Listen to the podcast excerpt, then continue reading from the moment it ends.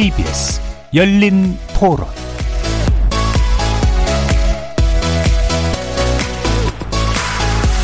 안녕하십니까. KBS 열린 토론 정준희입니다.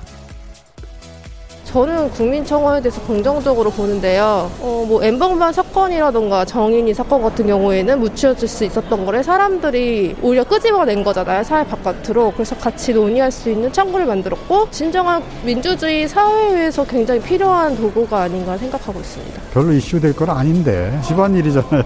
제대로 된 거를 요청을 해야 그 순기능이고 요즘은 무분별하게 막 올라가잖아요. 개인의 사생활을 침해하는 부분들 그거는 그 사회적인 수준, 그 의식 수준, 시민들의 수준에 맡겨야 될 부분이고 장점이 더 많은 제도인 것 같아요. 힘없는 약자나 소수자들을 보호하는 거고 그 사람들의 목소리를 대변해 주는 건데 그걸 올림으로 인해서 이런 사건이 있었구나 이런 일이 있었구나를 알고 알게 되니까 그걸로 인해서 사람들 인식도 변하고 소시민이 자기 어떤 억울함이나 속에 있는 얘기를 할 공간이 없잖아요. 그러니까 분명히 임팩트는 있는데 불 특정 다수의 어떤 불특정 소재나 콘텐츠가 올라가다 보니까 피곤하죠. 그게 필터링이 좀안 되다 보니까 관심을 가져야 될 것들 묻히는 거죠. 그런 부분만 좀 아이디어가 들어가서 필터링이 되고 체계화되고 합리적인 어떤 선에서 역할을 한다면 저는 찬성.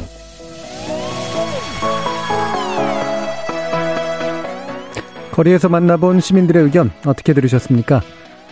배우 윤정희 씨가 프랑스에서 방치됐다는 소문에 관련하여 진실 공방이 확대되는 가운데 이것이 청와대 국민청원에까지 오를 사안인지 감론을박도 진행 중이죠. 청와대 국민청원 제도 오용 혹은 남용에 관련된 우려 때문입니다. 국민청원 게시판이 생긴 건 문재인 정부 출범 초기인 2017년 8월 국민이 물으면 정부가 답한다는 현 정부의 국정 철학에 따라 도입한 일종의 전자신문고 제도라고 할 수 있는데요. 많은 동의를 얻은 국민청원은 언론의 주목을 받았고 정부 정책과 국회 입법에 영향을 미치기도 했습니다. 이렇게 국민이 직접 정부의 의제를 던지는 창구 역할을 했다는 긍정평가가 있는 반면 의도적으로 사회 갈등을 조장하거나 진영 간 여론 동원 전쟁의 수단이라는 비판도 제기됩니다. 오늘 KBS 열린 토론에서는 청와대 국민청원제도의 명암을 짚어보고 장점을 유지하되 단점을 보완할 제도적 방안에 대해서도 다각적으로 논의해 보겠습니다. KBS 열린 토론은 여러분이 주인공입니다. 문자로 참여하실 분은 9730 누르시고 의견 남겨주십시오. 단문은 50원, 장문은 100원의 정보 이용료가 붙습니다. KBS 모바일 콩, 트위터 계정 KBS 오픈, 그리고 유튜브를 통해서도 무료로 참여하실 수 있습니다. 날카로운 의견과 뜨거운 참여 기다리겠습니다. KBS 열린 토론 지금부터 출발합니다. 살아 있습니다. 토론이 살아 있습니다. 살아있는 토론, KBS 열린 토론. 토론은 라디오가 진짜입니다. 진짜 토론, KBS 열린 토론.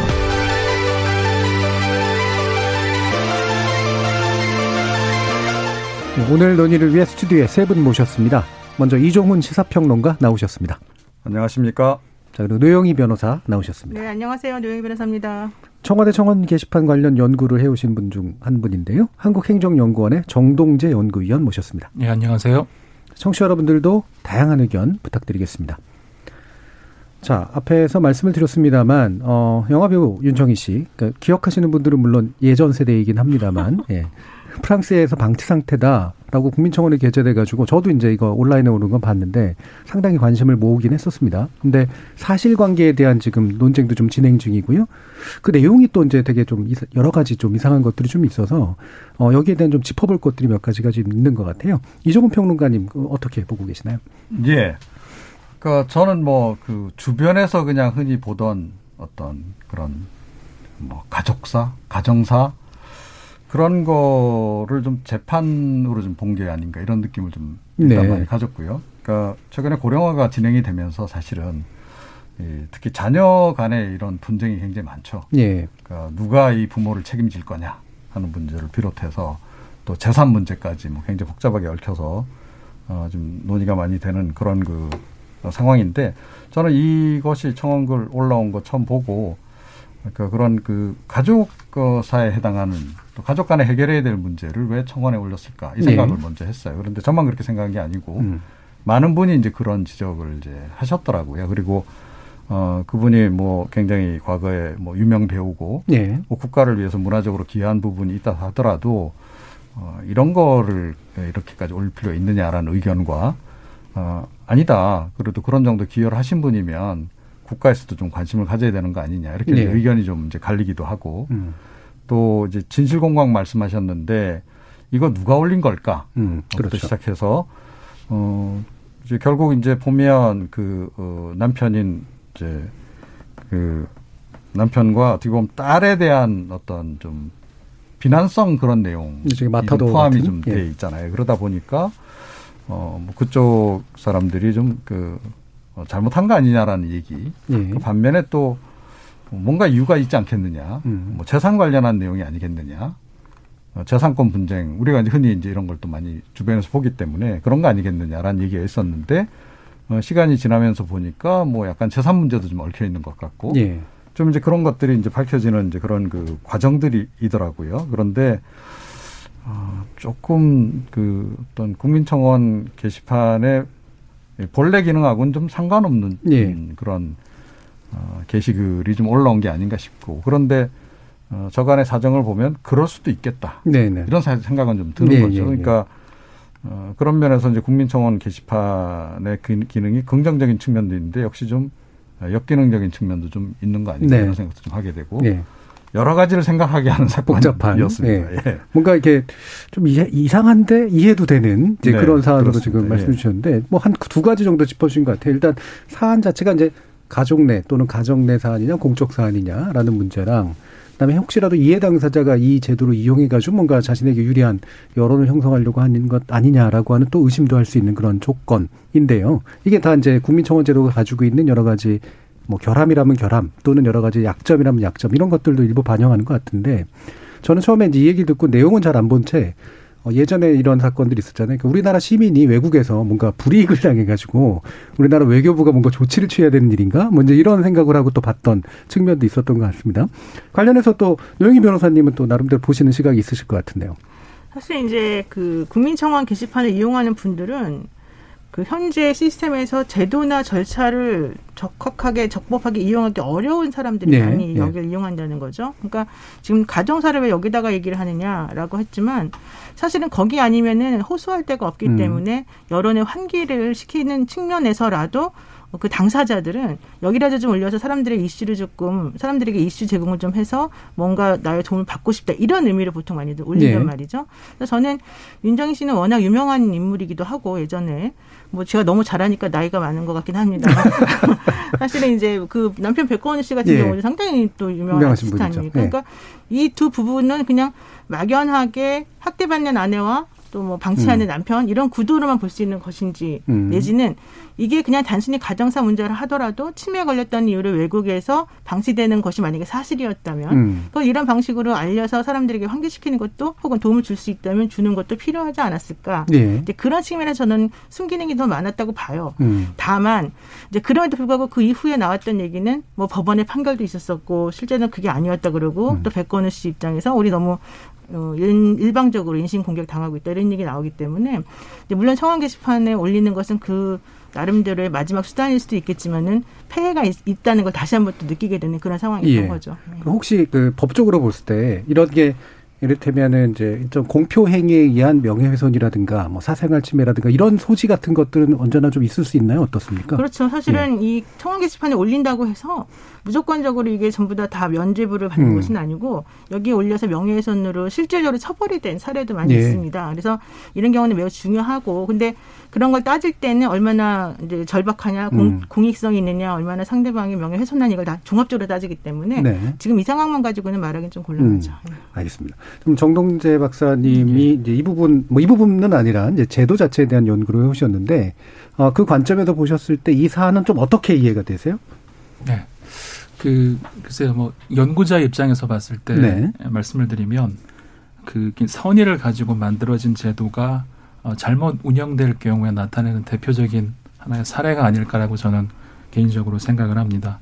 어, 청와대 국민청원 제도 자체가 아까 말씀하셨던 것처럼 정부가 말하면 어, 국민이 물으면 정부가 답한다라고 하는 어, 정부의 국정 철학을 반영한 대국민 소통 또 참여 기제이죠. 음. 근데 그런 면을 고려한다면 어, 정말 말 그대로 그 국민들이 불편 부당해하고 또 정부가 적극적으로 나서서 뭔가 문제를 해결할 수 있는 사안들이 이 청원 게시판에서 논의가 돼야 됨에도 불구하고 어, 현재로서는 어, 등록 가능하고 등록 불가능한 사안이 어디서부터 어디까지인지에 대한 명확한 기준 기준 자체가 없는 상황입니다. 그러다 예. 보니까 어, 지금 올라오는 사안들 중에 이번 사안 같은 경우에 사실 개인적인 사안이죠. 물론 윤정희 씨가 어, 공인의 입장이라는 부분을 고려를 한다면 나름대로 논의가 될 수는 있겠으나 과연 개인의 여러 가지 사안들까지 국민청원이라고 하는 게시판에서 논의되는 게 과연 적절한가를 예. 어, 논의하기에 앞서서 제도를 연구하는 입장에서 봤을 때는 어, 청와대 국민청원 제도의 운영 과정의 어떤 운영 철학, 운영 과정에 대한 세부적인 원칙과 기준이 음. 얼마나 제대로 설정돼 있는가에 대한 근본적인 문제를 다시 한번 재고찰하게 만든 사례라고 생각을 합니다. 예. 그 청와대 국민청원 제도 자체가 이제 좀 더 세밀하게 이제 처, 애초 설계가 물론 돼 있었지만 예. 그걸 점점 계속 보완해 나가야 되는 그런 필요성 이런 것들을 좀 제, 그 보여주는 그런 사례다 이렇게 판단하실 것 같아요. 예, 예. 이제 그렇다면 이제 이게 이제 실제로 이제 시행된 지 3, 그러니까 정부하고 지금 비슷한 이제 시기를 가지고 있으니까요. 한 3년에서 4년 좀 못 되는 그런 시간이 지나고 있습니다만 2017년 8월에 그렇죠.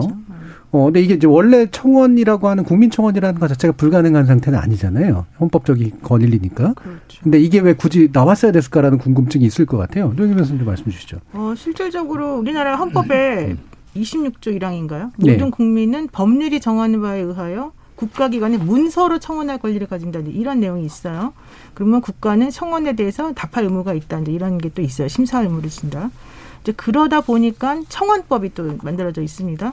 그런데 그 청원법은 헌법에 나와 있는 것처럼 국가 기관에 대한 것이 얼마 예, 예. 되고 그다음 문서로 이- 이런 걸 청해야 되는 거예요. 근데 실질적으로 국가 기관에 대해서 문서를 청, 청원한다는 게 쉽지가 않고 음. 그래서 현실적으로 청원법이 만들어진 지 한 60년 정도 됐는데 아, 뭐 제대로 이게 진행되었다라고는 보기가 어렵고 권리구제 자체가 이제 안 됐던 거죠. 네. 근데 원래 청원을 우리가 헌법에까지 넣게 된 거는 이제 전제군주 시대에서 군주가 너무 자의적으로 권력을 행사하기 때문에 이거를 조금이라도 좀 해소해주고 좀 돌봐주기 위해서라도 이게 필요하다 해서 이제 만들어진 제도였단 말이죠. 근데 이제 이게 현실적으로는 제도는 있으되 아무런 기능을 못 하니까 예. 이제 소통을 중시하는 이번에 그 문재인 정부가 처음 들어서면서 국민과 소통을 강조하는 측면에서 만들어 놓은 거죠. 그런데 만들어 놓은 초창기 목적이나 이런 건 예상과는 달리 너무 너무 많은 것들이 이제 올라가면서 예. 이 사실은 조금 변질되기도 하고 이상하게 좀 방향이 바뀌기도 하지 않았습니까? 예. 그래서 이번에 또 청원법도 바꾼다고는 하고 있는데 그래서 지금 현재 문제가 너무 심각해서 이 시점에서 좀 정리를 해줘야 될 필요는 있을 것이다. 예. 이렇게 보입니다. 그 청원법이라고 하는 게 분명히 실존하지만 대상도 되게 제한적이고 그렇죠. 국가 기관에 대해서만 하는 거니까 네네. 실제로 장벽도 엄청나게 높고 그러니까 결국은 좀 장벽을 낮춘 제도를 이제 만든 거긴 한데 이게 제도라고 지금 표현은 하지만 법적 근거가 뭐 있거나 명확히 있거나 이를테면 이게 이제 행정부나 청와대가 이제 하겠다 하면 하는 거고 안 하겠다 그러면 안 하는 사실 그런 이제 제도라고 또 볼 수가 있잖아요. 어떻게 보세요, 이정근 평론가님? 그러니까 그동안의 국민청원이 그러니까 그런 그 국민들의 이제 청원과 네.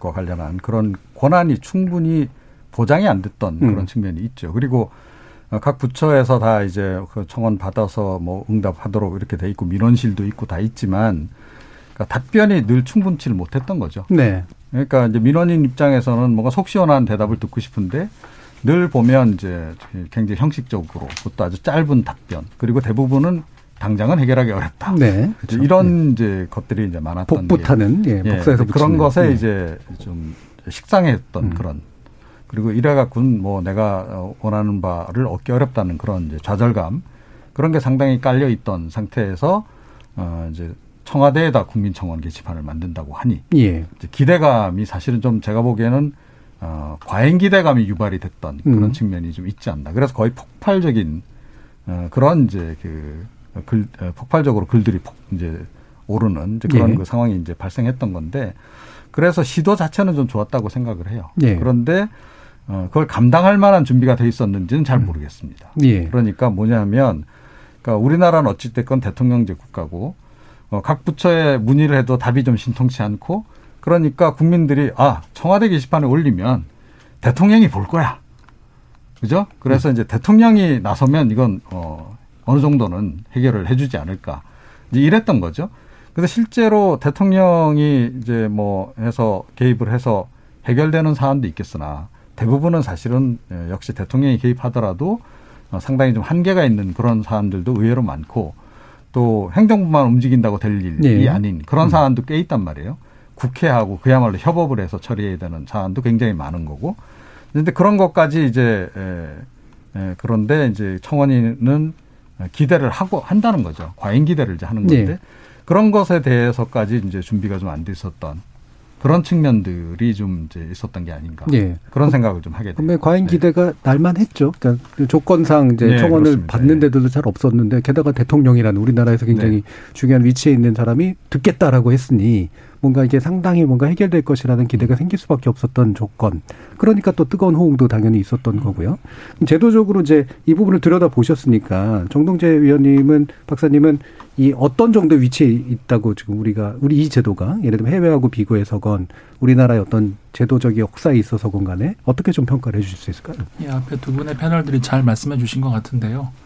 어, 국민들이 여러 가지 불편 부당한 사안이라던가 공권력에 피해를 입는다거나 여러 가지 어, 말하고 싶은 것들이 있을 때 그런 것들을 말할 수 있는 대의민주주의 체제의 시스템들은 마련돼 있습니다. 네. 정당 정치도 있고요, 국회도 있고요. 말씀하셨던 것처럼 민원도 있고 진정도 있고 수많은 제도들이 제도화돼 있습니다. 하지만 제도가 있는 것과 제도가 작동하는 것은 굉장히 다른 문제이죠. 그래서 예. 어, 기존에 있는 제도들이 굉장히 형식적으로 운영돼 왔었고요.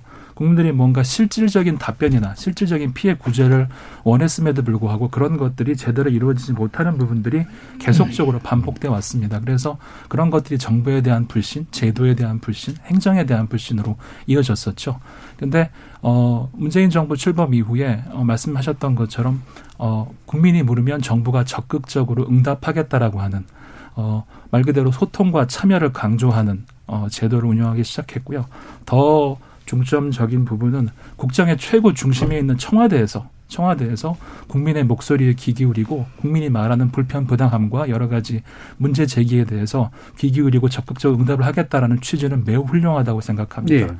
하지만 중요한 것은 그러한 적극적인 취지와 훌륭한 제도의 어떤 철학들이 어, 현장에서는 어떻게 발현되고 있는가의 문제인데요. 말씀드렸던 것처럼 어, 국민, 청와대 국민청원은 아까 노영희 변호사님 말씀처럼 청원법상의 청원과는 약간 다른 측면을 가지고 있습니다. 예. 이게, 어, 법적 근거가 명확하지 않다 보니 청원법상의 청원이라고 말하기는 굉장히 모호한 음. 상황이고요. 아까 말씀하셨던 것처럼 그 안에 민원, 청원, 제한, 진정, 피해 음. 구제, 고충 민원 등등 수많은 것들이 서로 복잡하게 얽혀 있는 그러니까 어 법의 근거를 넘어서서 어그 국민들과 보다 폭넓게 참여하고 소통하고 그들의 목소리를 들을 수 있는 하나의 기재로서 이 제도를 운영하겠다라고 하고 있거든요. 하지만 법적 근거가 명확하지 않다 보니 말씀드렸던 것처럼 제도의 운영 과정에서 여러 가지 구체적인 어떤 운영 철학이나 원칙이나 기준들이 마련되지 못했고요. 그런 것들로 인해서 예상하지 못했던 문제가 끊임없이 발생해 왔습니다. 예. 따라서 그런 문제를 해결하기 위한 여러 차례의 기회가 있었는데도 있었음에도 불구하고 현재 3년 이상 지난 기간 현 시점에서 봤을 때 어, 여전히 수많은 문제들을 앞으로도 끊임없이 음. 발생시킬 여지가 있기 때문에 이런 것들을 해결하기 위해서는 근본적으로 이 제도의 취지로 돌아가서 이 제도의 취지에 걸맞게 제도를 운영할 수 있도록 한 번쯤은 어, 개편을 할 필요가 있다고 생각을 합니다. 예. 그래서 마참 그래서 이제 또 저희가 열린 토론을 기회를 만든 거기도 한데 이게 일단은 제 그 뭐랄까 정책적인 정책의 어떤 판매 예, 뭐 이런 말을 쓰면 그렇겠습니다만 입장에서 보면 상당히 성공한 건 맞는 것 같아요. 일단은 따라하는 지자체도 많이 생겼고 실제로 또 보면 과거에 비해서 뭐 뭔가 내가 그래도 응답을 듣고 있다라는 느낌을 주기 때문에 그래서 생긴 어떤 국민적인 호응도 꽤 있었던 것 같고 이제 이게 어, 과연 정점에 다다라서 이제 더 이상은 못 나가는 상태냐, 하락하는 상태냐, 또는 뭐 발전의 여지가 있느냐, 이제 사실 이 부분에 대한 좀 판단도 좀 필요한 것 같거든요. 거기에 대해서는 이종훈 평론가는 어떻게 보십니까? 그 당연히 발전시켜 나가야 된다라고 네. 저는 봐요. 그러니까 이제 뭐, 그 국민이 물으면 정부가 답한다.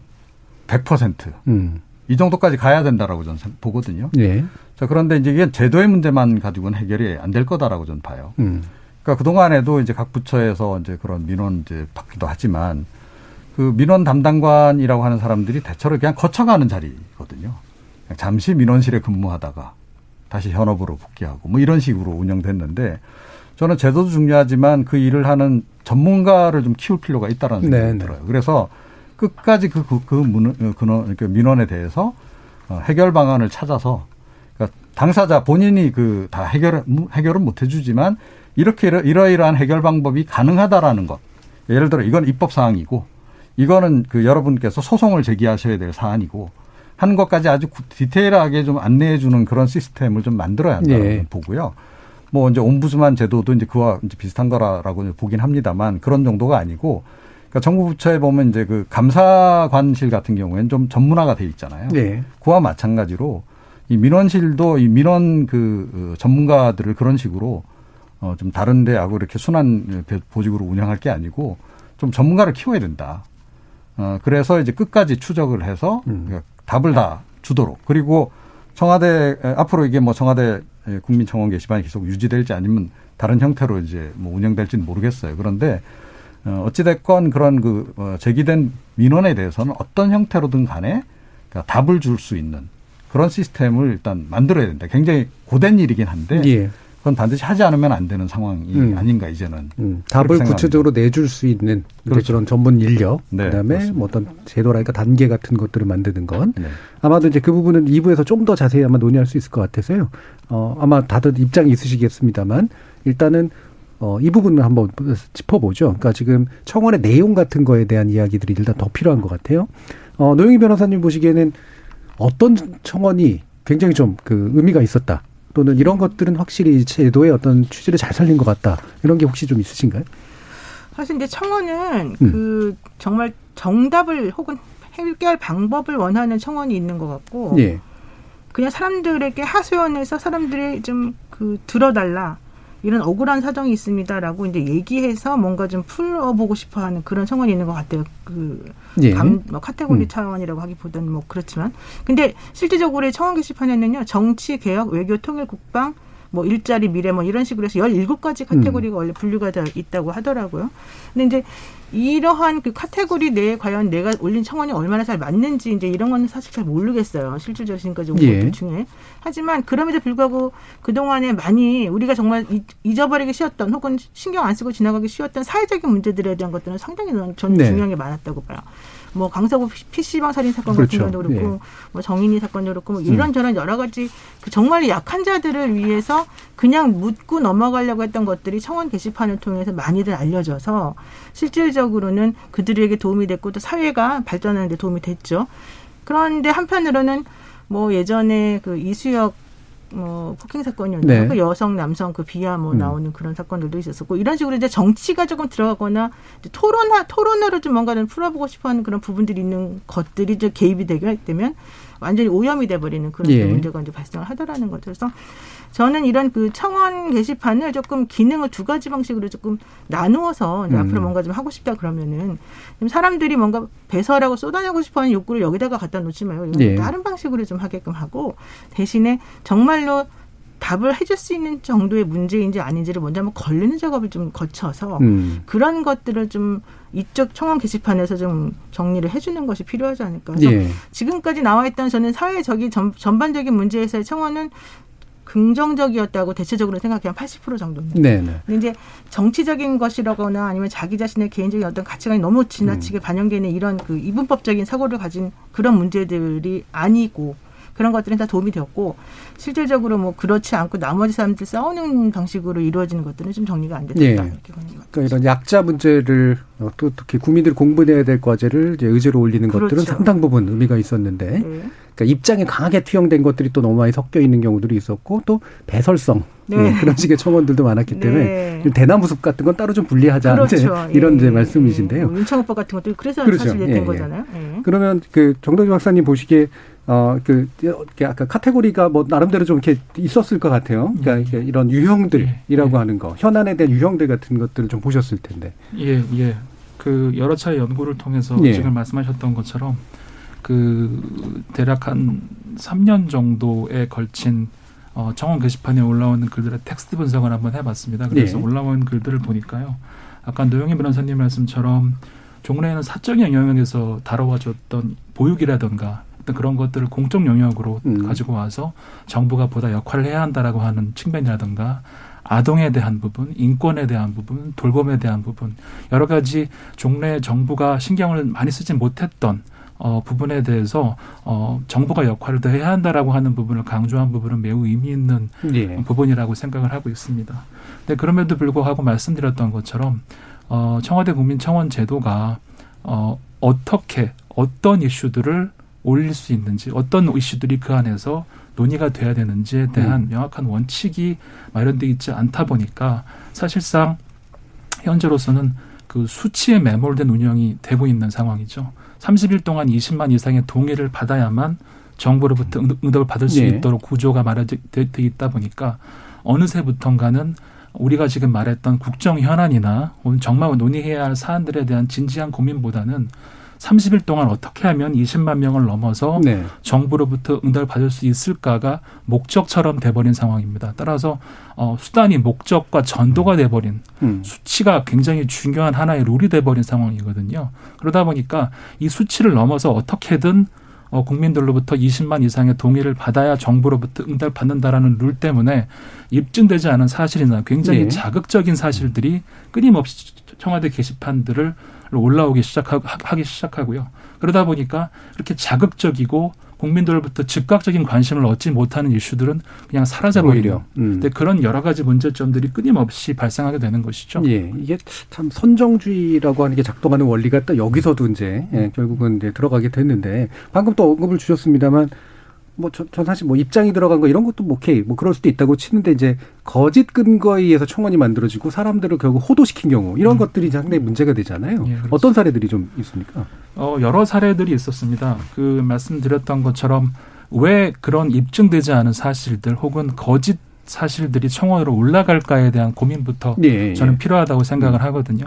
근데 그 근원을 제 연구자 입장에서 봤을 때는 결국 아까 말씀드렸던 것처럼 30일 동안에 20만의 동의를 받아야만 음. 국민들부터 관심을 받고 또 언론으로부터 조명을 받는다라고 하는 여러 가지 그런 사실들이 때로는 과대하게 어, 청원 게시판에 올라오는 글도 영향을 미친 게 아닌가라고 하는 생각이 들었거든요. 그 조건이 약간의 마사지를 하게 맞습니다. 한다는 말씀이시죠. 예. 음. 그래서 아까 변호사님 말씀처럼 음. 이수혁 폭행 사건 같은 경우도 사실관계가 명확하지 않은 상황에서 여성이 일방적으로 피해를 당했다라는 식의 글이 올라와, 네. 올라왔었고요. 그것 말고도 아이의 성폭 성폭력 학대에 대한 글도 올라왔었고요.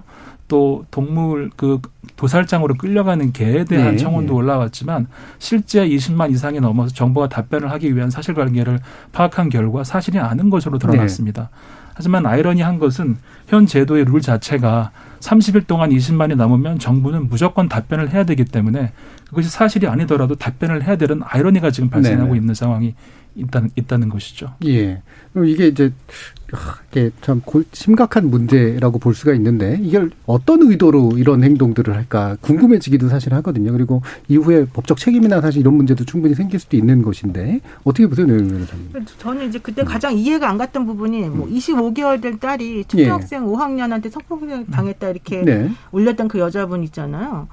그러니까 결국 25개월 된 딸이 있는 것만이 사실이고 나머지는 전부 다 거짓이었다는 음. 거잖아요. 근데 그렇게 함으로 인해서 그 사람이 얻었던 게 정확히 무엇이냐. 그러니까요. 그건 이제 네. 관심이라는 거잖아요. 그러니까 청원 게시판에 올라온 자극적인 어떤 글이 올라오게 되면 언론에서 일단 주목을 하게 되고 그게 사회적으로 사람들에게 쫙 퍼지면서 그 글을 쓴 사람에 대한 엄청난 댓글과 응원과 비난과 이런 게 이제 한꺼번에 쏟아져요. 그래서 제가 봤을 때는 이런 어떤 그 거짓말을 함으로써 사람들로부터 관심을 쏟고자 하는 그런 아주 본능적이고 기본적인 그런 어, 욕구가 예. 이런 청원 게시판에 이제 글을 올리게 이렇게 가짜로 음. 올리게 만드는 것 같아요. 근데 그게 아주 많은 사례는 아니 기 때문에 네. 지금부터라도 못 올리게끔 이제 하는 그런 게 필요하긴 하겠지만 사실 올리는 것 자체를 누가 사실인지 아닌지를 어떻게 걸리겠습니까 처음에 네. 그러니까 그럴 때는 이것이 갖는 그 파장이 너무 크다는 것을 우리가 생각해서 처벌을 강화한다던가 그 언론이 함부로 이제 이런 것들을 인용해가지고 뭔가 음. 사실 이 아닌 걸 확산, 재확산시키는 거를 좀 방지한다든가 이런 좀 제도적인 장치를 좀 보완을 좀 시켜놔야지만 이런 일이 안 벌어지는 거다라고 생각하고 현실적으로는 요즘 사회가 너무 좀 다른 사람하고 소통이나 이제 이런 것들을 직접적으로 하기보다는 이런 어떤 게시판이나 온라인을 이용해서 하다 보니까 네. 이런 일들이 좀 많이 벌어지고 있는 게 아닌가 생각이 좀 음. 들어요. 그러니까 아마도 그랬을 것 같아요. 이게 어느 정도 후과가 있을지를 생각하지 않고 일단 관심부터 얻고 그렇죠. 싶어 하는 이제 그런 게 굉장히 작동했을 테고 또 후가가 실질적으로 자기가 느낄 책임은 많지가 않은 그렇죠. 상태라서 어떤 게뭐 실제 후가가 또 다가오지도 않았던 면 개인에게 있어서는 그리고 손해배상을 음, 좀, 좀 세게 해줘야 돼요. 예. 상대방 피해자가 엄청난 피해를 입거든요. 그렇죠. 근데 그런 것에 대해서는 정말 너무 무책임하게 이런 음. 일이 양산되니까 저는 이런 거는 확실하게 좀 이번 기회에 좀 잡아두는 게 필요할 것 같아요. 음. 그 그럼 예. 말씀하신 것처럼 이게 개인 간의 개인 대 개인 간의 문제에서 문제도 있지만 지금 보면 집단과 집단 간의 계층과 계층 네, 간의 네. 갈등 사안으로 번질 수 있는 것들이 그 안에 여러 가지 입증되지 않은 사실들이 섞이는 경우가 발생을 하고 있거든요. 예를 들어 난민법 폐지에 대한 부분들도 보더라도 사회적 소수자에 대한 혐오 정서가 그 안에 굉장히 개입돼서 그것이 폭발적으로 단시간 내에 국민청원에 70만의 도움을 네. 받는 것들도 있었고요. 또잘 아시는 것처럼 페미니즘을 의 교육 의무화를 두고도 여성과 남성 간에 또, 또 페미니즘과 반페미니즘 세력들 간에 여러 가지 갈등 양상을 번지기 시작했고요. 근데 그런 갈등의 양상의 현안을 들여다보면 그 안에 뭔가 입증되지 않은 사실들이 주장들이 끊임없이 네네. 반복 생산되는 것들이 현재 제도 운영 과정에서 나타나고 있습니다. 음. 그러니까 이게 자, 아까 이제 사회적 공분 이게 되게 훌륭한 건데 그거는 이제 사회를 변화시키는 힘이니까. 근데 이 공분은 금방 또 증오나 혐오하고 또 연결되는 경향이 있고 이게 허위하고 연결되면 아주 아주 안 좋은 그런 일들이 좀 만들어지는 거잖아요. 그래서 이제 여러분들께서 이제 그 이런 필터링 과정이랄까 뭐 이런 것들을 좀 제안을 해 주셨는데 지금 2019년에 이제 나름대로 하- 하긴 했습니다. 이게 100명의 사전 동의를 받아야 된다. 실효성이 있었다고 생각하세요, 평론가님 이종훈 평론가. 뭐별 실효성이 없었다라고 봅니다. 예. 예. 100명이라고 하는 또 근거는 뭐죠? 네. 예, 그것부터 시작해서 예. 어 이제 뭐 그런다고 해서 이제 그런 이제 이런 종류의 뭐 가짜 뉴스성 그런 그 게시글을 다 막을 수 있겠는가? 좀 음. 막을 수 없다라고 저는 봐요.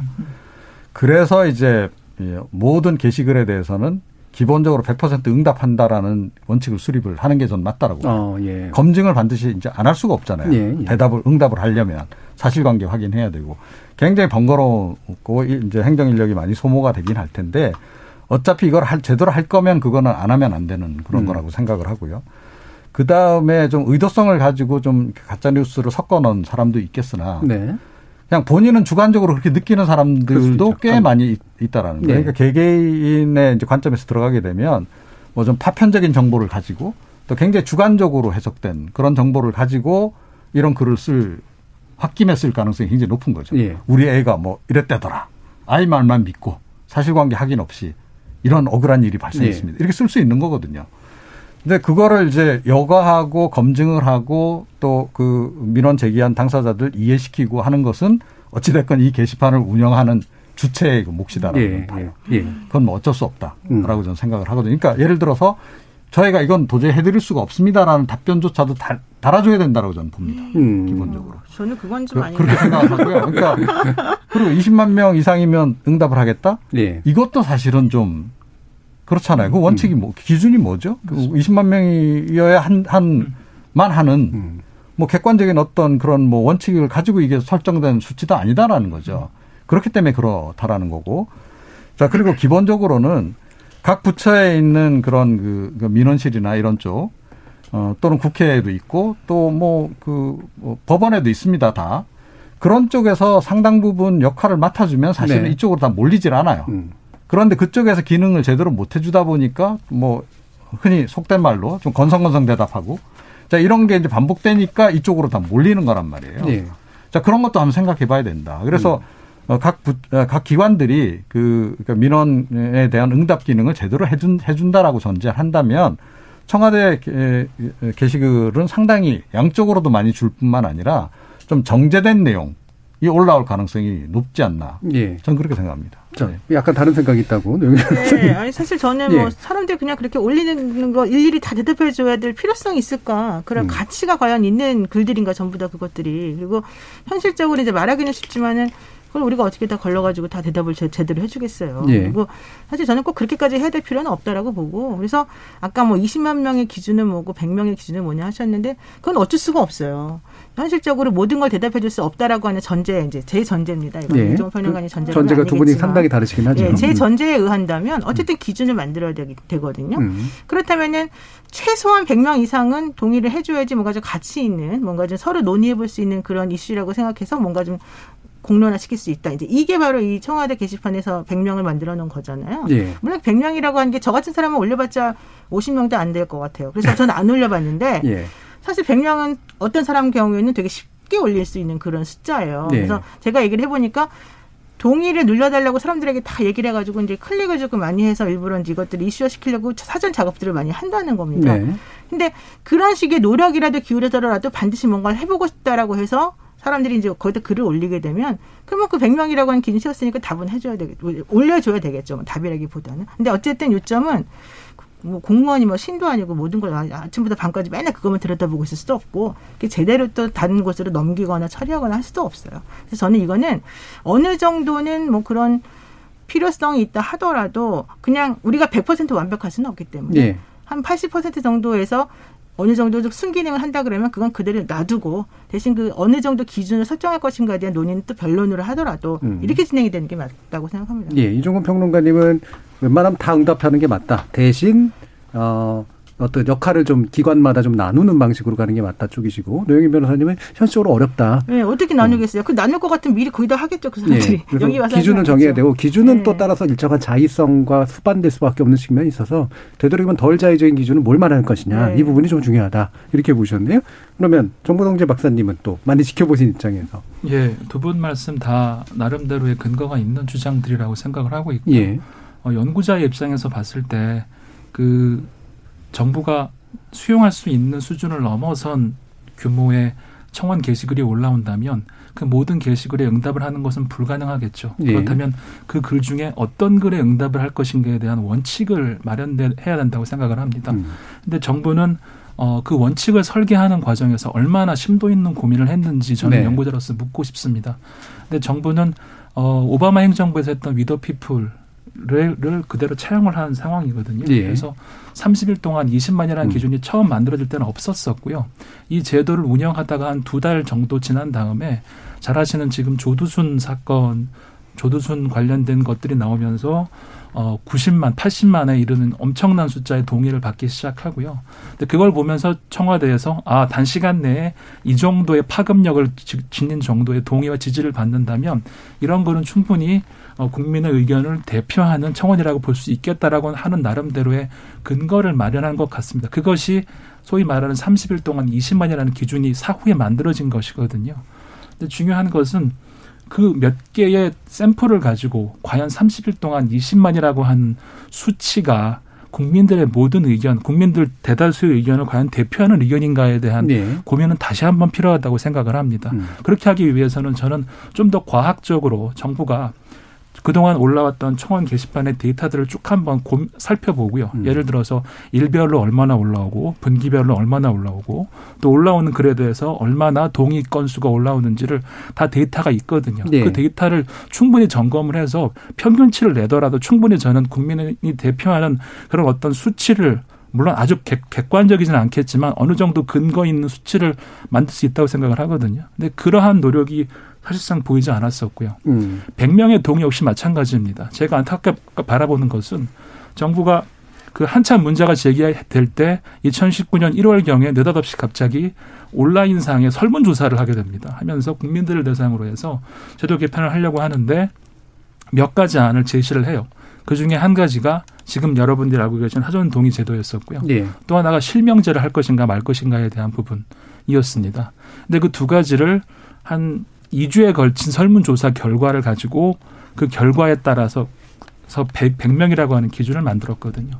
근데 그 과연 그 100명이라는 기준이 어, 왜 만들어진 것이고 어떤 근거를 가지고 만들어진 것인지에 대한 어떤 치열한 고민이 없었고요. 네. 단발적으로 설문조사를 가지고 만들어진 결과를 가지고 과연 부적절한 청원이 충분히 걸러질 수 있을까에 대한 어, 고민이 제가 보기에는 충분하지 못했지 않았나라는 생각이 들고 있습니다. 예. 문제는 지금도 끊임없이 올라오는 많은 글들 중에 그런 부적절한 글들이 여전히 올라오고, 올라오고 있다는 것이죠. 예. 근데 그런 것들 여전히 지금도 제어하지 못하고 있는 상황이고요. 음. 그러니까 제가 조금 더 말씀드리고 예. 싶은 건요.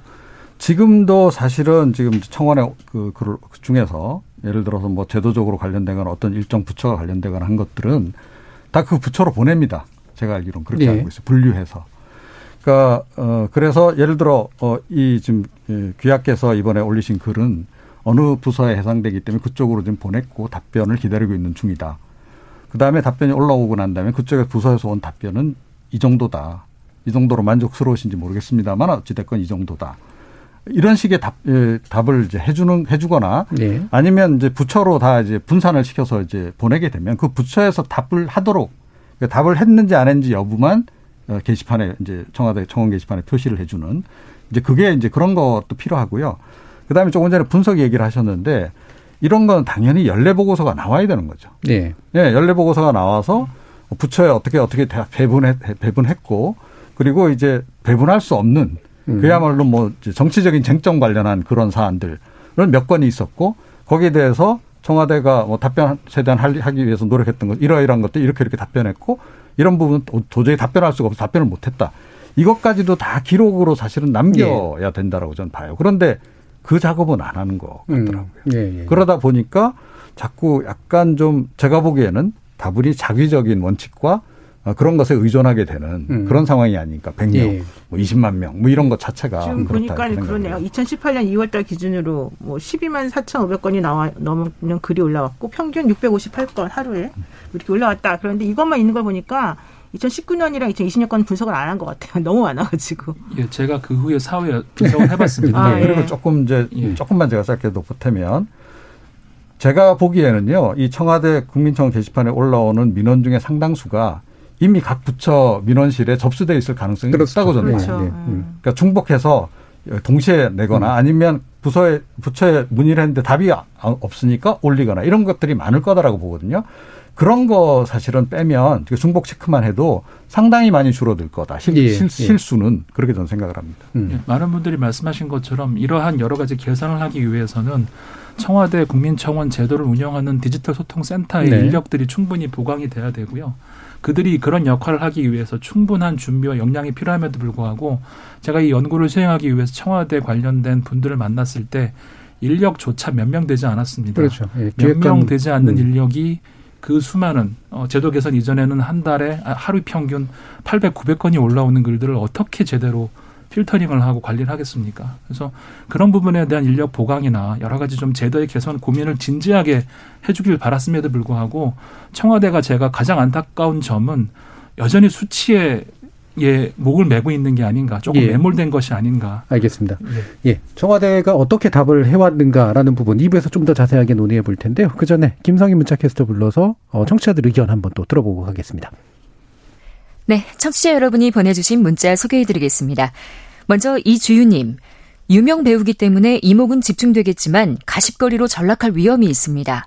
이런 청원을 하느니 정말 힘들게 살아가는 사람들이나 억울한 사람들에게 도움을 줄 수 있는 청원이 더 값지지 않을까요? 8740님. 이번 윤정희 씨 사례는 별 문제가 없어 보입니다. 국민들이 많이 읽고 추천이 많다면 그게 공적이 되는 게 아닌가요? 다만 청와대 청원뿐만 아니라 국회와 법원의 공개 게시판도 활성화됐으면 좋겠습니다. 5383님. 국민청원은 물에 빠진 사람이 지푸라기라도 잡는 심정으로 이용하는 그야말로 마지막 기회입니다. 역기능은 개선해 나가고 순기능을 더욱 활성화시켜서 다음 정부에서도 지속되기를 바랍니다. 8271님. 국민청원은 없는 것보다 있는 것이 낫다고 봅니다. 사회적 이슈를 좀 더 끌어올려서 많은 사람이 함께 생각해 볼 수 있고 심리적 위안이 될 수 있었습니다. 청원은 당장 해결되지는 못할지언정 사회적 이슈가 되기 때문에 그 자체만으로도 소통이 된다고 봅니다. 조연수님, 경찰들이 무시한 사건을 청원을 통해 이슈가 돼야 제대로 수사하는 경우가 적지 않습니다. 청원의 긍정적인 측면이기는 하지만 이슈가 돼야 움직이는 경찰 조직을 보면 답답합니다. 7606님, 인터넷 시대에 소통 차원에서라도 다음 정권에도 국민청원은 유지됐으면 좋겠습니다. 문제가 되는 부분이 있다면 개선하면 됩니다. 끝으로 5163님, 삼권 분립, 삼권 분립, 견제와 균형이라는 관점에서 청와대 청원을 바라볼 필요가 있습니다. 청원의 순기능이야 말할 필요가 없지만 대의민주주의의 핵심인 국회의 의제 설정 기능이나 민의를 대변하는 기능을 청와대가 상당 부분 가져감으로써 제왕적 대통령제를 강화하고 대의민주주의의 토대를 약화시켰다고도 볼 수 있습니다. 이렇게 보내주셨네요. 네, 이 시간은 영상으로도 생중계되고 있습니다. 유튜브에 들어가셔서 KBS 일라디오 또는 KBS 열린 토론을 검색하시면 지금 바로 토론하는 모습 영상으로 보실 수 있습니다. 지금 방송을 듣고 계신 청취자 모두가 시민 농객입니다. 계속해서 청취자 여러분의 날카로운 시선과 의견 보내주세요. 지금까지 문자캐스터 김성희였습니다. 토론이 세상을 바꿀 수는 없습니다. 하지만 토론 없이 바꿀 수 있는 세상은 어디에도 없습니다.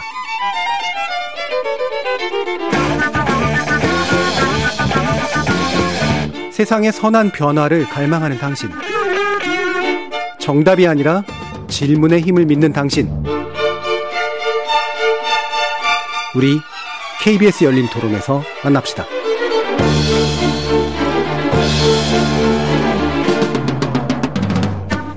KBS 열린 토론 오늘은 국민청원에 관련해서 노영희 변호사, 한국행정연구원 정동재 연구위원 그리고 이종훈 시사평론가 이렇게 세 분과 함께하고 있습니다.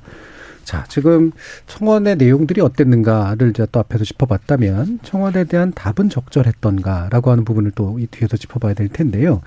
어, 제가 이제 청와대에서 이제 10만 명 이후 그러니까 넘은 것들에 대해서 답변 나온 것들을 일부러 초기에는 좀 많이 좀 봤었는데 어, 의외로 굉장히 꼼꼼하게 뭐 합리적으로 답변하고 있구나라는 생각이 들긴 했습니다. 근데 그 뒤로 체크를 또 안 해봐서 요즘은 어떻지라고 잘 모르겠는데 어떻습니까? 연구해 보신 결과로 답은 적절히 잘 이루어지고 있던가요? 제가 연구자다 보니까 좀 비판적인 시각일지 모르겠습니다. 예. 예. 어, 연구자 입장에서 봤을 때, 어, 국민이 물으면 정부가 답한다라고 하면 응답을 어떻게 할 것인가, 네. 어떤 수준에서, 어, 할 것인가에 대한 명확한 원칙이나 기준이 만들어져야 된다고 생각을 하거든요. 근데 지금 보면, 어, 상당수의 그, 어, 응답할 수 있는 사안들이 행정부의 권한을 넘어서는 예, 예. 여러 것들도 있고요. 그러다 보니까 정부가 할 수 있는 답변들이 굉장히 한정적인 부분들이 있습니다. 그래서 어, 그러한 정부의 행정부의 권한을 넘어서는 사안에 대해서는 정부가 뭐 사회적 논의가 필요하니 추후의 논의가 더 필요하다라든가 입법적인 수요나 수요가 법 법령의 재개정이 필요하다라던가 그런 차원에서의 답변을 하는 수준이거든요. 예. 그래서 그런 부분들은 제가 보기에 어, 응답자들이 만족하는 수준의 답변으로 보기는 굉장히 어렵다고 보고요. 아까 음. 말씀드렸던 것처럼 응답을 한다는 것이 어, 뭔가 문제에 대한 해결책을 마련하는 처방적인 수준의 응답을 하겠다는 것인지 예. 아니면 그냥 형식적으로 응답을 하는 하는 정도도 충분히 응답을 볼 수 있는 건지에 대한 기준이 모호하다 보니 그런 측면에서 어, 청원에 참여했던 많은 분들의 불만족 정도가 상당히 높다고 생각을 합니다. 그래서 그 뭔가 청와대가 답변을 한 다음에 그 답변에 대해서 만족하지 못할 경우에 뭔가 피드백을 할 수 있거나 어, 추가 답변을 요청할 수 있는 게 현재로서는 제도가 마련돼 있지 않거든요. 예. 그러다 보니 그런 부분에 대한 불만이 더 커지고 또 다른 추가 답변을 요구하는 청원이 다시 올라오는 반복적인 청원이 계속 올라오는 것들이 몇 차례 진행됐거든요. 예를 들어 소년법 개정이라던가 음. 폐지라던가 조두순 출소 반대라던가 여러 가지 청원들이 끊임없이 올라왔지만 정부가 한 답변에 만족을 하지 못하고 다시 또 청원을 올리는 여러 가지 그런 상황들이 계속 반복돼 왔었습니다. 예.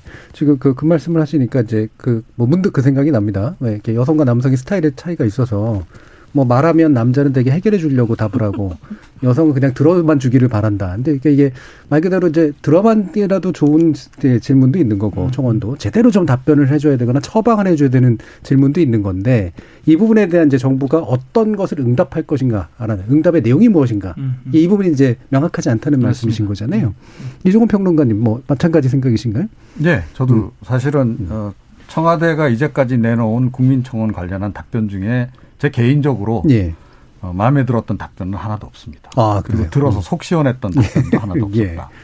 그런데 이제 그럴 수밖에 없다라고 봐요. 예. 그러니까 뭐 행정부 차원에서만 해결하기 힘든 문제도 있고 음. 또 행정부 차원에서 해결한다 하더라도 절차를 또 거쳐야 되니까 당장 또 답을 주기 어려운 그런 사안도 꽤 있다라는 거죠. 음. 자 이제 그래서 저는 이제 이 결국 이 문제는 협업을 필요로 하는 거고 네. 음. 그리고 이제 전문가가 그래서 필요하다는 말씀을 제가 드리는 거예요. 그러니까 예. 어, 그러지 않고서는 그냥 뭐 청와대 뭐 답변하고 이제 그거로 끝 이렇게 하면 될 겁니다. 상황 끝. 그런데 실제로 그 질문을 던졌던 어, 그 청원인 입장에서는 해결이 된 거냐는 거죠. 해결이 안 됐다라는 거예요. 예, 계속 이제 어, 본인의 어떤 과제로 가, 가, 네. 안고 갈 수밖에 없는 거고 그러니까 다시 또 답답한 김에 또 반복적으로 또 민원을 넣게 되고 이런 식이 되어서는 좀 안 되지 않겠냐 음. 이런 생각이 좀 들고 어 음, 사실은 좀 완결적인 답변을 주기 위해서 좀 애를 써- 써야 된다라는 생각도 좀 하고요.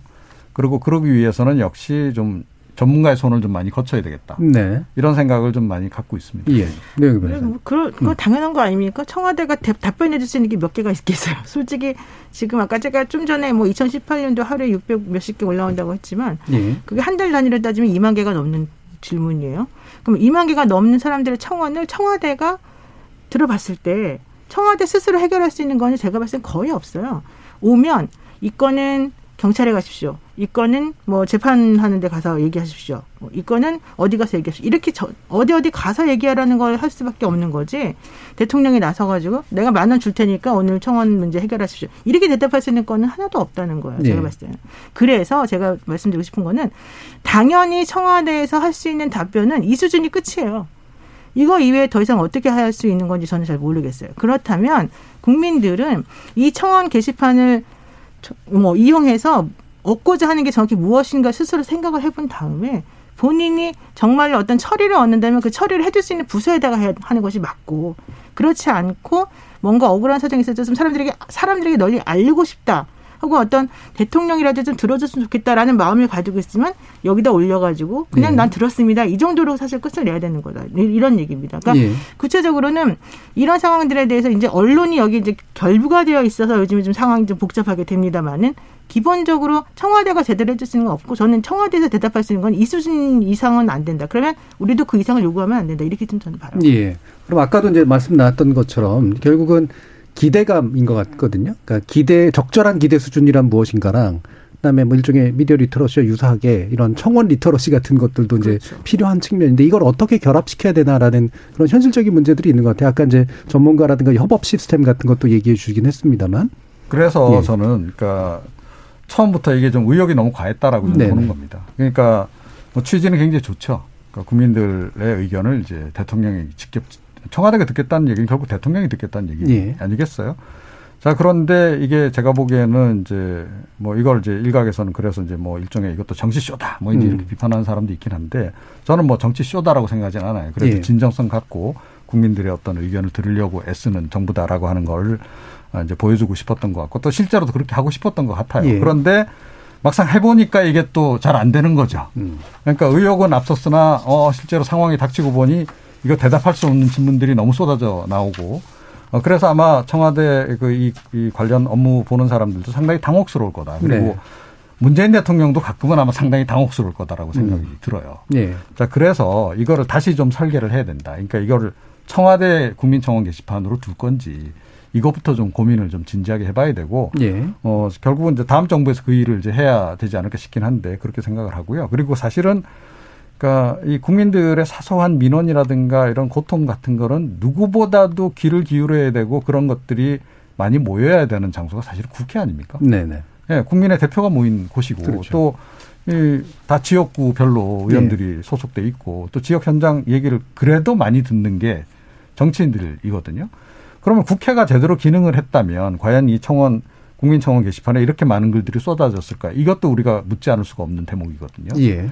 물론 이제 이 국회 쪽에도 뭐 입법 청원이 많이 쌓인다고는 하더라고요. 그런데 입법 청원뿐만 아니고 모든 종류의 청원을 하여튼 국회 쪽에서 상당 부분을 맡아주는 시스템으로 조금 바꿀 필요가 있지 않나. 예. 그 생각도 좀 해봅니다. 얼마 전에 그 초선된 국회의원 한 분 하고 얘기를 했는데 국회의원이라는 게 이렇게 남의 말을 들어주는 일이구나라고 하는 걸 네, 이제 알았다고. 예. 얘기를 하시더라고요.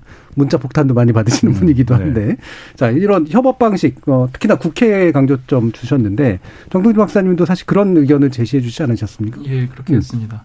어, 말씀해 주신 것처럼 어, 국민들은 어, 그 청원 제도가 행정기관에서 운영하는 청원인지 입법기관에서 하는 청원인지 사실 별로 관심이 없습니다. 어, 본인들의 불편부당함, 본인들의 여러 가지 주장들이 어쨌든 잘 귀 기울여주고 잘 들어주는 곳이면 그곳에 가서 본인들의 목소리를 표출하는 게 인지상정이거든요. 예. 근데 평론가님 말씀처럼 어, 행정부가 운영하는 청원제도의 근본적인 한계 중에 하나는 어, 그 문제를 해결하기 위한 최종 최종 점에 있는 것은 입법의 개정 혹은 입법의 제정이.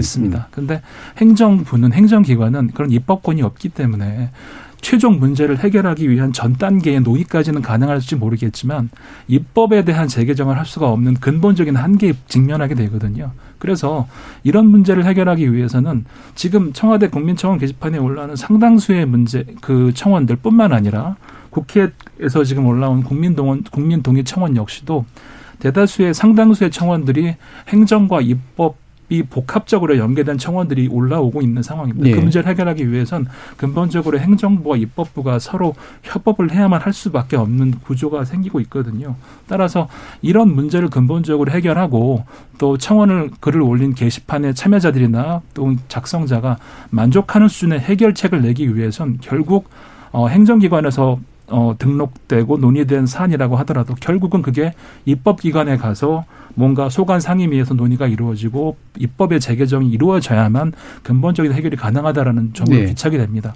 따라서 현재 어, 청와대에서 운영하는 국민청원과 또 국회에서 운영하고 있는 국민동, 국민동의청원이 거의 비슷한 시스템 운영되고 있는 상황이거든요. 따라서 양 시스템에 어디에 국민들이 접근을 하건 간에 양 시스템의 하나의 적법성만 통과를 하게 되면 30일 동안 20만 혹은 30일 동안 10만을 통과하게 되면 양쪽 모두를 통과했다라는 전제하에 예를 들어 청와대 국민청원에서 30일 동안 20만 통과를 받은 사안은 관련된 국회 소관 상임위에서 네. 그 사안을 의무적으로 논의하고 심의하도록 하- 하게 되면 그 문제가 단순하게 그 청와대에서의 답변으로 그치는 것이 아니고 실질적으로 입법의 재개정으로 이어질 수 있기 때문에 그러한 양 시스템의 연계가 매우 필요하다고 생각을 하고 음, 있습니다. 네.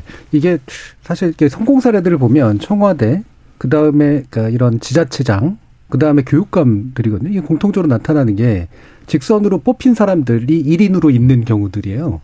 그럼 이 사람들은 어쨌든 그걸 관심을 가지고 내가 되게 응답해야 될 책임을 상당히 단, 단순하게 이제 응답 책임으로서 이제 집중이 되는데 국회 같은 경우 응답 책임이 분산돼 있지 않습니까?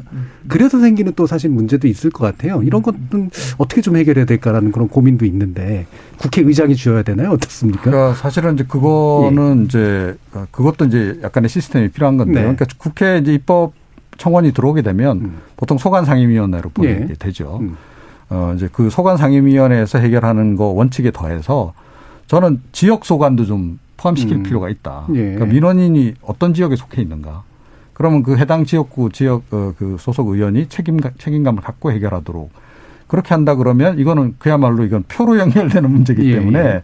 의원들이 그냥 쉽게 못 넘어갈 가능성이 높고 실제로 많은 민원인들이 본인의 어떤 민원 문제를 해결할 때 대부분은 본인 지역구 의원들을 찾아갑니다. 그렇죠. 예. 그런데 이제 그 의원들이 뭐 응답이 신통치 않다, 않다거나 이러면 이제 청와대 국민청원 게시판에 글 올리고 뭐 이런 식으로 연결이 되거든요. 네.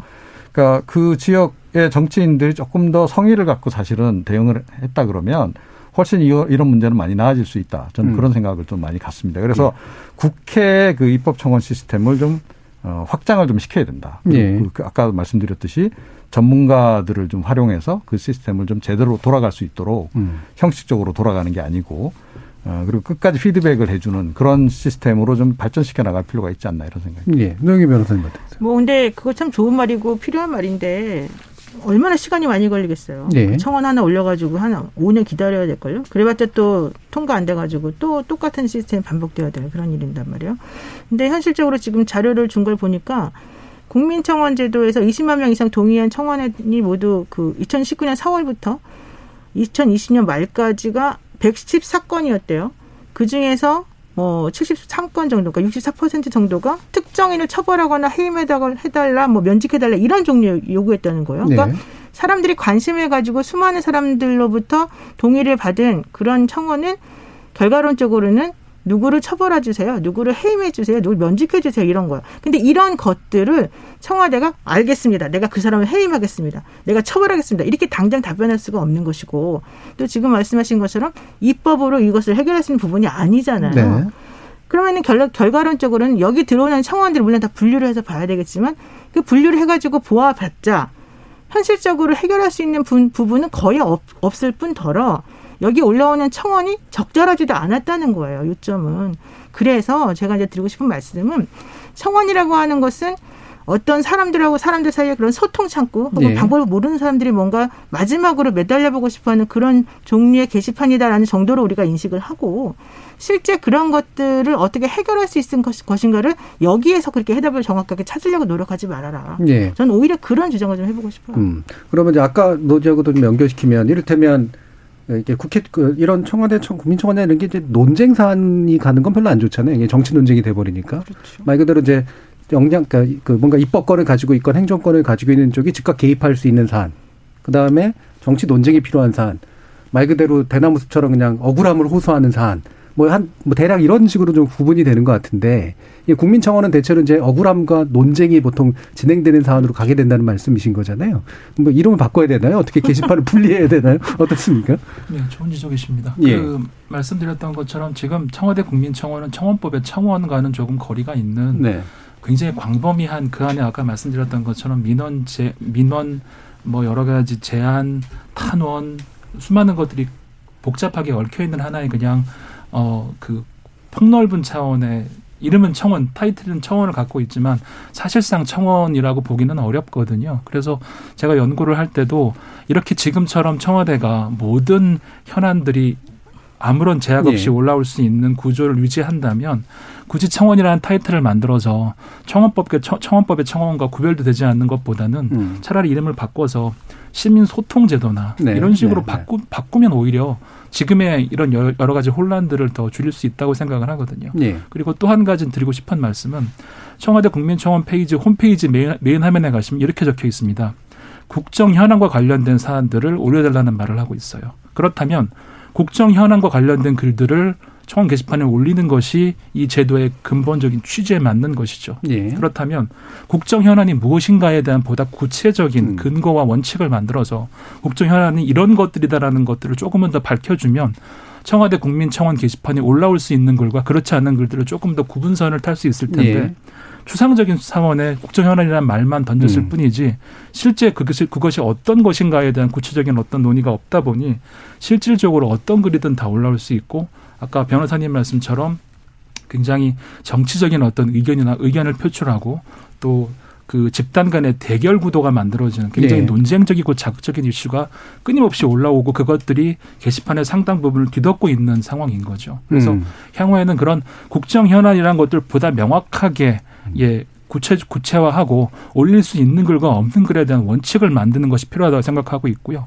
지금처럼 모호하게 법적 근거가 없는 것이 아니라 법이 부담스럽다면 대통령 훈령이나 네. 혹은 행정 규칙 차원에서라도 청와대가 이 제도를 운영하는 차원에서 보다 명확한 어떤 근거를 만드는 것이 저는 필요하다고 생각하고 있습니다. 예. 그러니까 어, 이를테면 굳이 말하면 이제 시민 소통을 위한 그냥 넓은 게시판 한쪽으로 예, 좀 그렇죠. 만들고 대부분의 경우는 맞습니다. 그러면 청와대는 이러이러한 일을 하는 데입니다. 그리고 이러이러한 일을 할 수 있습니다. 그래서 이러이러한 일에 관련된 청원을 올려주십시오. 라는 식으로 이제 맞습니다. 구체적인 어떤 예, 관문들을 만들어주는 것 이것이 좀 필요할 것 같다라는 그런 어떤 말씀이시기도 하네요.